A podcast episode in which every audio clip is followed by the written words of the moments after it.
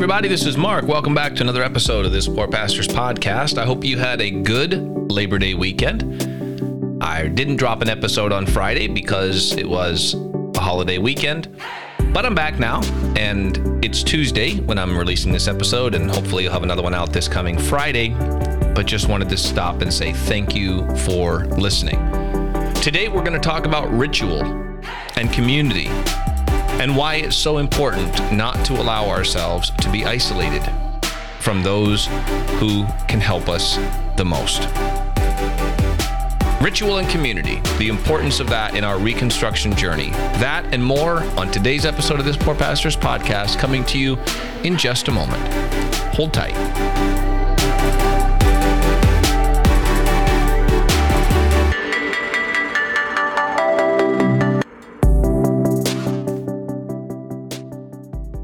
Well, I hope you had a good Labor Day weekend. We had a really good Labor Day weekend around our place with a lot of nothing to do. Saturday, we had a group from our church over and did a barbecue. We've done that once every year for the last seven years, with the exception of last year. So I guess that means we've done that six times in the last seven years. We open up our home, more like our yard, to everybody that comes to our church, and we put on a Labor Day barbecue, and it was a lot of fun. We had uh, we had about fifty people, um, somewhere between forty-five and fifty people come. I'm only saying somewhere between forty-five and fifty because there were four or five of them that I'm not convinced were humans, but there were at least uh, forty-five humans, so somewhere between forty-five and fifty people were there, and it was a really, really good time, and we had good food and good fun. You know, you're Christian, so you're supposed to say we had good food and good fellowship. Hey, man. But it was a lot of fun. And so hopefully you had a great holiday weekend. Uh, we had a good Sunday, good crowd. I started a new series this last Sunday on forgiveness. For the four weeks of September, we'll be talking about forgiveness. If you're interested in watching that, you can go to our Facebook page, North Lebanon Second Baptist Church Facebook page, or you can go find us on YouTube, and you can see a pre-recorded message that I do there. It's not the live message, but it's a pre-recorded one, and it'll give you the basic idea of what we're talking about over the next four weeks as we dive into the subject of forgiveness. And uh, let's see what else. So, oh, Sunday morning we started our um, our our new Sunday school program. I'm trying to find another word for Sunday school that doesn't end up just being life group or connect group or something like that. I'm not just you know all, I, I I know you can't always find new uh, names for things, but we definitely don't want to use the word Sunday school because it's not really Sunday school. We're doing a twelve week Uh, program. Someone talked about calling it discipleship, but again, I feel like that is often overused, and yet it is a biblical word, so I don't know. But what we're doing is two times a year for twelve weeks, once in the fall, once in the spring, we will be teaching twelve week courses designed to instruct and engage the people who come to the classes. They are not auditing classes. That is, we're not encouraging to people to come to these classes simply for the purpose of listening or adding to their biblical knowledge. That's not the purpose of these. These are all with a with an end goal in mind. And we have one class, for example, uh, being taught by a lady in our church who has been uh, developing Sunday school lessons and teaching them to uh, adult ladies, and she's worked with children for decades now. And I asked her to consider teaching a class on how to teach, how to develop a lesson, to take uh, an idea from Scripture, identify it, study it out, put it into a lesson form, and then teach it.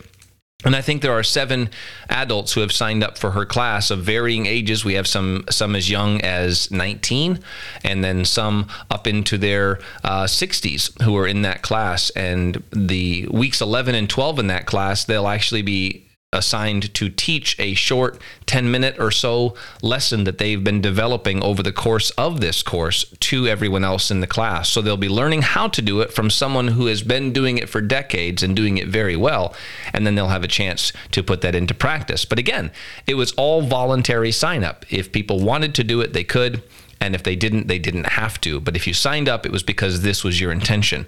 Then our teen class is focused on service project, and we're building a coffee bar in our church and using that as an outreach tool. And it's been going well so far. Um, our goal is to break the break the reputation that churches have for serving horrible coffee. So that's our goal. But our teenagers, our youth, are going to be running that. And we've bought them an espresso machine, and they're they're going to be they're working on designing and building um, and crafting the room, the foyer area where people come in, and learning how to pull espresso shots and do foam art and all that kind of stuff. And I'm excited about that. So each week they're learning a service-based lesson and then getting into the nitty-gritty of how to go about doing it. And then my class is uh, finding your spiritual gift, finding where you fit in the body of Christ. And of course, we talked about that on this podcast a couple of episodes ago, but I'm doing a twelve-week course on that. And I think I have eleven people in my class from ages seventeen uh, on up through, oh, in the high, in their late sixties. Actually, I think I have, I think the oldest member of my class is in their seventies. And, um, Yeah, so I'm I'm really excited about it. And last week was our first week. So that's what's that's all that's been going on. Our Labor Day weekend was a very, very busy week. We had a great service with good attendance on Sunday morning. The Sunday school hour, whatever we're going to call that, was well attended. And so it was a great day. Then a wonderful and relaxing Sunday afternoon. And then Labor Day, we did a whole lot of nothing, a whole lot of nothing. So now we're back into the saddle, back in the saddle again. We have covered a lot of territory in this podcast series so far. The last couple of episodes, we've started to talk about your rebuilding process. And last week, I taught you, or I spoke to you about what I think is really, really important. And that is, actually, it wasn't last week. It was like a week ago, Friday. The importance of learning to reflect. And instead of just adding this these series of doctrinal truths to become your identity, I said that I encouraged you to reflect on the person of Jesus Christ and the Word of God, meditate on it, and let it change you. And I gave you a lot of um, basis, uh, biblical basis for that. I stand by that. Uh, by the way, go go and read uh, the book of Titus and read where the Apostle Paul talks to Titus about the grace of God, which bringeth salvation, hath appeared to all men. And then it teaches us some things. And go through and read the rest of that chapter and see how much of what he te- what he says there has to do with a life that you live, not specific doctrines that you hold to. The Apostle Paul told Timothy, you have fully known my doctrine, manner of life.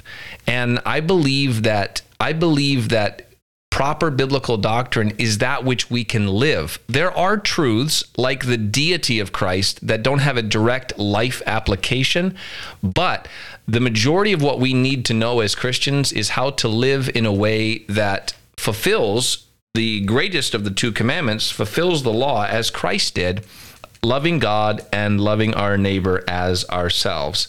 Love is the fulfilling of the law, and so on and so forth. So we talked a lot about that last week, and I hope you have taken the time to do what I suggested you do, and that was to meditate on the meditate on the Word of God, meditate on Jesus Christ, keep some notes, and see in what way you may have uh, you may have changed or grown in that time period. Now I think, because we're six weeks into this series now, I think it's time for us to start talking about going back to church, or what kind of church, how to find the kind of church that we need to be involved in. And to do that, I really want you to think about the gathering of believers on two different but interconnected, I think that's the right word, interconnected ideas. And that is the idea of ritual and the idea of community.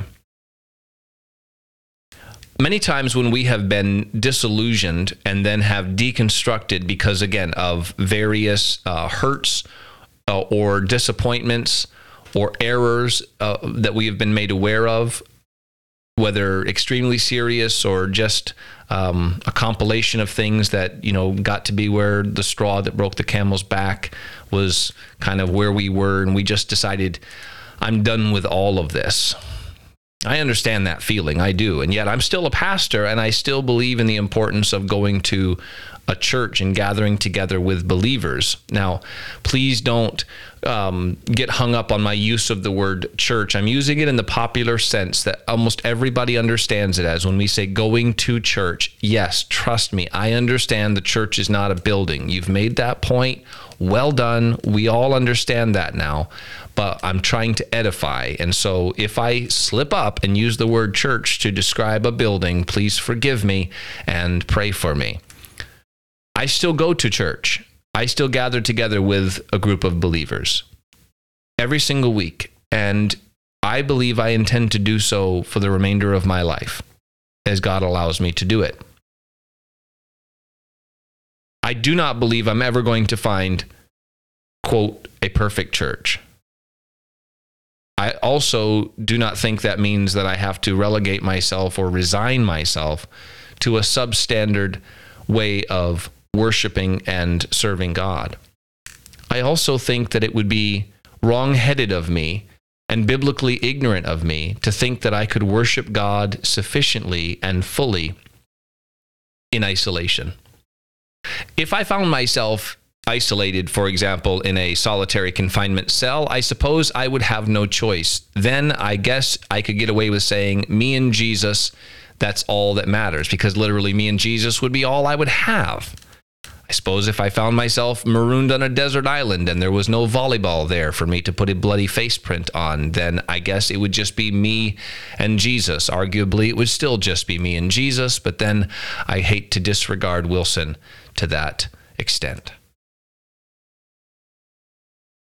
But there are very few circumstances in which it could be said that I could fully satisfy the ideal of Scripture, worshiping in isolation. And yet many of us are struggling because the communities of faith with which we have been involved have placed such a poor taste in our mouth. We've experienced such damage or disappointment or disillusionment or trauma, if that in some cases, that it's hard for us to ever envision going to church. I've had people say to me, I don't think I could ever go to church again. I don't think I'll ever be able to go inside of a church building again.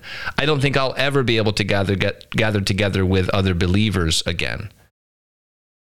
Still others, because of their hurt, have decided to make their community to be made up almost entirely of other people who are still living in the hurt that they have experienced. Making a community out of fellow injuries is a terrible idea if healing is your goal. We can commiserate with other people who are hurt like we are, but the enemy understands that we are never going to grow or be healed if the only people that we will be around are those who are still living in the hurt and the pain that they have, that has been caused to them. And if our identity becomes our trauma, if our identity becomes our disillusionment. I mentioned this, I think, right out of the gate in the very first episode, but I, I want to reiterate it here again. It is not a good idea for you to make your identity in your community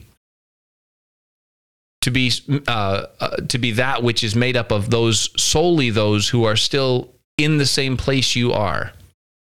You need to find a place, one, where there are people farther ahead of you in the Christian walk. And by farther ahead of you, I just mean they have experienced healing and they are in a healthy place. As a pastor and as a counselor, I and as a, even now as a coach, I talk to people who use as an excuse the fact that I don't understand one hundred percent what they're going through. And this is a wall that we build around ourselves when we're not ready to let go of the hurt and we really don't want to heal. And so someone says, well, you don't know how I feel, so you can't help me. That we know that that is not true. That that statement doesn't stand up to scrutiny. It is not necessary to understand the pain that I am experiencing in order for someone to be able to render me aid. Having worked in the first responder community, I can tell you one hundred percent that the majority of the pain that first responders address and those in the E R address are pains and injuries that most of the helpers have never experienced. All that's necessary is for someone to understand what pain does in the body, how to stop the pain, how to stop the bleeding so that the body can begin to heal, how to attack the things which are keeping healing from taking place, medicine that would attack the infection and so forth. But the same is true in the spiritual and emotional realm. But if you were honest, some of you, if you had to be honest with yourself, you would you would be honest and set aside the emotion for a moment that you have not healed in the last year or the last six months or the last two years because your entire community are people who are still walking around with gaping wounds like you are. And you commiserate, you have the same, you, you hate the same people, you hate the same kind of people. You compare wounds with each other, but there's not a lot of healing that's going on. And as I said last week, it's interesting how often people that are in that community criticize those who are offering a method of healing, which makes me wonder whether healing is even the goal in these communities. You see, in Christianity, wounds and offenses are going to come, and then forgiveness has a place, justice has a place, vengeance has a place as it, as it pertains to God and what he does, and there's more to talk about there than I have time today. But God is a God who heals. He doesn't hand out handicap stickers. Say, well, the Apostle Paul said, he had, what about the thorn in the flesh? Yes, his thorn in the flesh was given to him because of the abundance of the revelation that he had received, which isn't the category that most of us find ourselves in. But even then, God didn't take away the thorn in the flesh, but he did give him grace and power to overcome that thorn in the flesh so that Paul's condition with the thorn, but in the power of God, was even greater than it would have been had the thorn been taken away. And that is not what's happening in many cases with those walking around carrying wounds. There's anger, there's bitterness, there's the inability to trust, there's the inability to um, speak and worship with other believers. And it drives us to isolation. And I want to ask you, which being is it in all the universe that would benefit the most by convincing you that you're better off in isolation from the group? You see, loved ones, there is no proper expression of Christianity in its fullness, isolated from the community of believers. We are members of the body of Christ, but no one of us are the body of Christ. We are members, particular members. Christ is the head. And part of a, of a healthy experience of relationship with God in his body is the assembling of believers. Believers who don't always act appropriately, believers where forgiveness needs to reign, believers where uh, wrongdoing should be dealt with, but nonetheless, the gathering together of believers. I think this is more to the point of what the, the writer of Hebrews was saying when he said, forsake not the assembling of yourselves together. I don't believe his intention was three to thrive, three to thrive, so don't stop having as many church services. That's what other people do. I think he was talking about actually forsaking the assembling of yourselves together, because it is in our assembly that we find our identity. Hear me again with that. It is in the assembly that we find our identity and our safety and our community. The community of God's people has always been that which was composed of two things, ritual and community. In the Old Testament, there were a lot more rituals than we have in the New Testament community of God today. And yet I think there are other, there are many rituals that we could and should still have. The power of a ritual is in what it represents and in our ability to keep in mind what it represents when we are performing that ritual. If you don't like the word ritual, uh, ritual, maybe I could use the word ordinance instead. But the Lord Jesus Christ gave us one really important ritual, which is the Lord's Supper, or the elements of the Lord's table, or as Paul calls it also, the communion. Why is it called communion? And by the way, why is it that so many Baptist churches have gotten away from using the term communion and, and, and opt for the use of the word the Lord's table? Well, I think the Lord's table is a biblical terminology, but it, but the Lord's table is one where there is a group gathered together. Communion, Paul said, that is what the bread and the and the wine are all about. It is the communion of the body and blood of Christ. And the word communion precludes any idea of individualism or isolation. Just as no one person in the communion service eats the entire loaf, so no one person makes up the entire body. We are the body of Christ. And when we when we gather together with other believers to perform this ritual, Jesus said, "This do as oft as ye as ye drink it, as oft as you eat it, in remembrance of me." It is a ritual in which we gather together, and the very process of drinking of the cup and eating of the bread, this would have been this would have made even more ritual sense in a time when people actually drank out of the same cup as opposed to the individual little plastic communion cups that we so often use. It would have made clear that all of the blood, all of the wine, all of the juice for all of our different denominational traditions, it was all in this one cup, and and they drank from that one cup. The cup which we bless, Paul said. One loaf, one cup. This is my blood, and this is my body, Jesus said. So by doing this, this ritual is rich in symbolism, and it's rich in meaning. We show the Lord's death till he comes. We remind ourselves that he is one body broken for us, and as we partake of his body, as we eat of his flesh and drink of his blood, we are Uh, partaking in that body and being transformed, not by the elements themselves, but in a ritual reenactment, we are being transformed into the members of the body of Christ. No, I'm not talking about um, salvation being in the elements of the table, but I'm saying our our efforts to remove from the elements of the table any symbolism or ritual importance have literally stripped it from much meaning in any of our churches. There is no, there is no ritual that a New Testament church can perform that speaks more to the importance of our gathering together as believers and as our being part of one another than the issue of communion. Because I just eat a piece of the bread. I just eat a piece of the loaf. But we are one loaf. I am not a loaf. We are one loaf.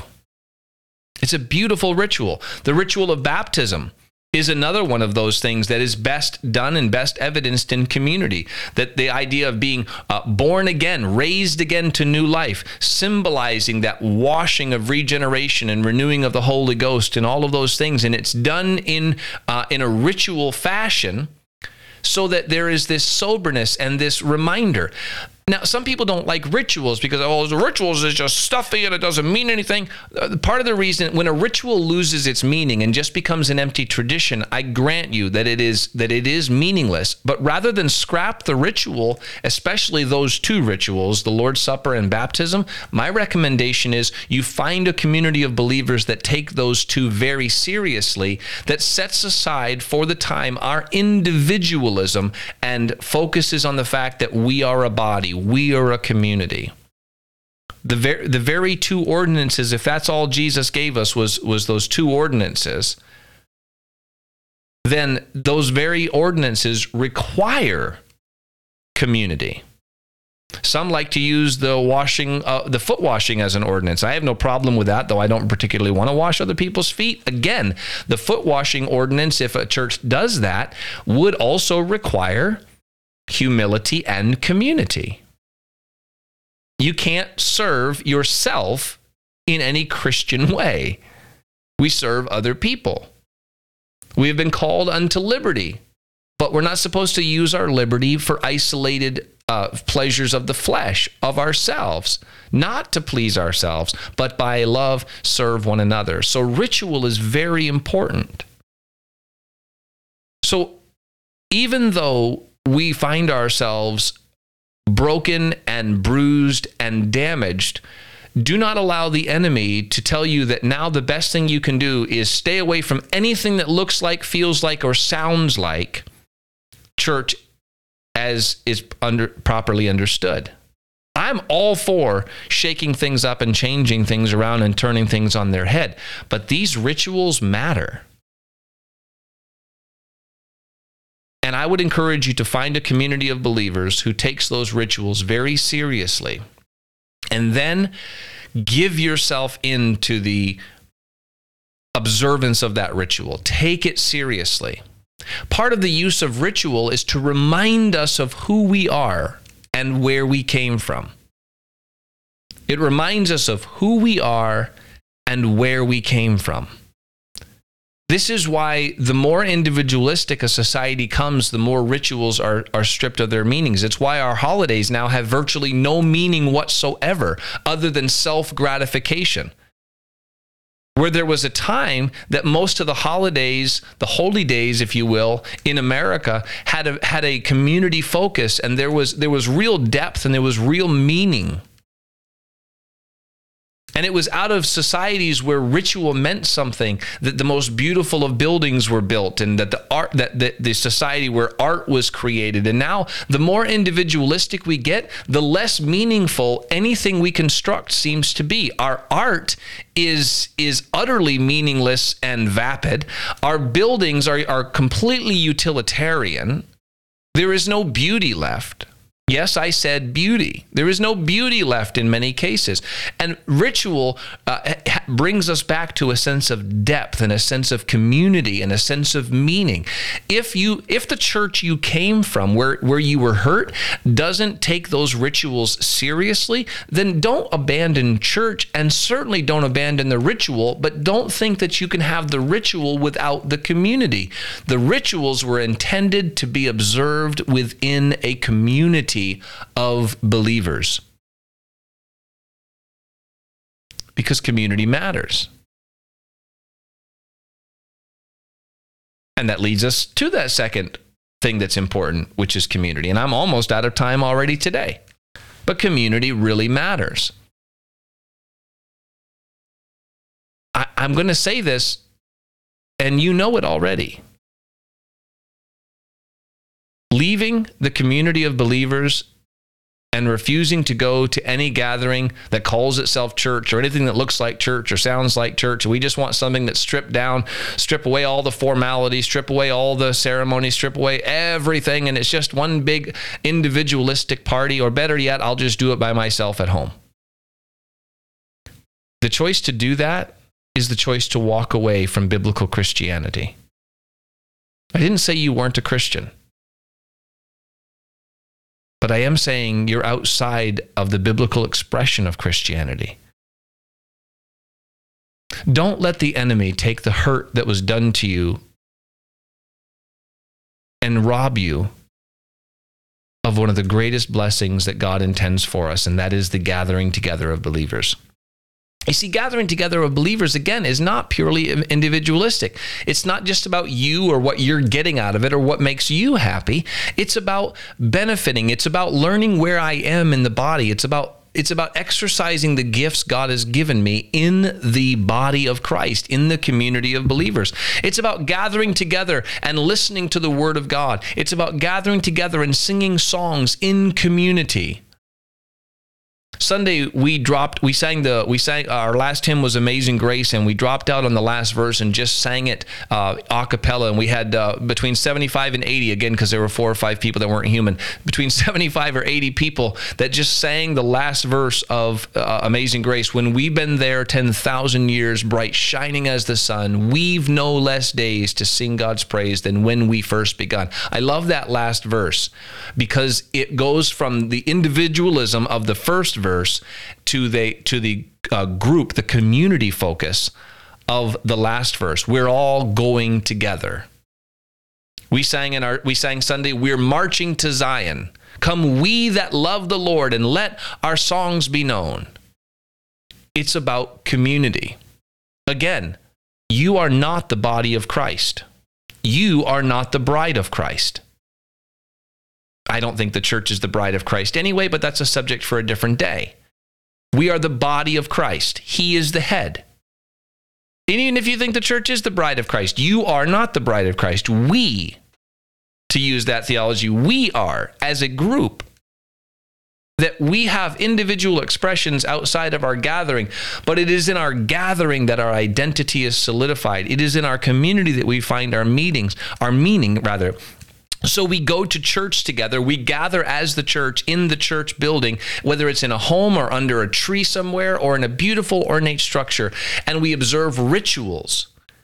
I think everything that we do, from the standing to sing, to the standing to read the scripture, to the, to the special music, anything your church does that is ritualistic, including the rituals that Christ gave us to perform, they should be infused with meaning, and that meaning should draw us closer to Christ and, by extension, closer to each other. Reconstructing our life of faith in order to be biblical will necessarily require rebuilding relationship with a community of believers and resisting the urge to isolation. And as I said, also resisting the urge to just make our community that which is made up of other disgruntled and angry people. Listen to this statement very carefully. Communities that are built on grievance end up consuming themselves and becoming a curse to the world around them. Communities that are built on gratitude and love give of themselves and edify themselves and become a blessing to the world around them. And one of the very first communities of God's people we find all the way back in Genesis chapter twelve, as it's prophesied, is the nation of Israel, when God said, "In you all the families of the earth will be blessed." And in Romans chapter one, which I believe is primarily about the nation of Israel, not Gentiles, boy, am I getting into all kinds of trouble today. But regardless, this group of people knew God, but they were not thankful. They didn't glorify him as God, neither were they thankful. So they lost the, the meaning of their rituals, and they lost their gratitude to God for bringing them into that community. This is why thankfulness is key. So I'll reiterate, the, I'll, I'll say the statement one last time as we close. Communities that are built on grievance, just a group of people who complain about the damage that's been done to them. Communities built on grievances end up consuming themselves and becoming a curse to the world around them. Communities built on gratefulness and thankfulness and love edify themselves and become a blessing to the world around them. Which kind of community would you like to be a part of? And which one are you a part of now? Only you can answer that question. Only you can answer it. Well, we're out of time. Gone thirty-three minutes today. Ritual and community. Make sure that as you're rebuilding your faith, you don't leave off those two very, very important things. If you have any questions, send me an email, this poor pastor at gmail dot com, or text me or call me at area code nine one zero, two six five, seven two nine seven. I love you, and I don't want to see the enemy destroy you with lies. So I'm trying to tell you the truth, and I hope it helps. Father, help those listening. Move into the pain that they're feeling. Help them to see you in their pain, to give it over to you, and to walk in the love and the freedom that you bring. Replace their open wounds with scars that do not hurt. And help us to then reach out and love others, and find the community that you have placed us in, where we can experience ritual and commonality in the faith and love of Jesus Christ. In the name of Jesus, I pray. Amen. God bless you, everybody. See you Friday. Have a great week.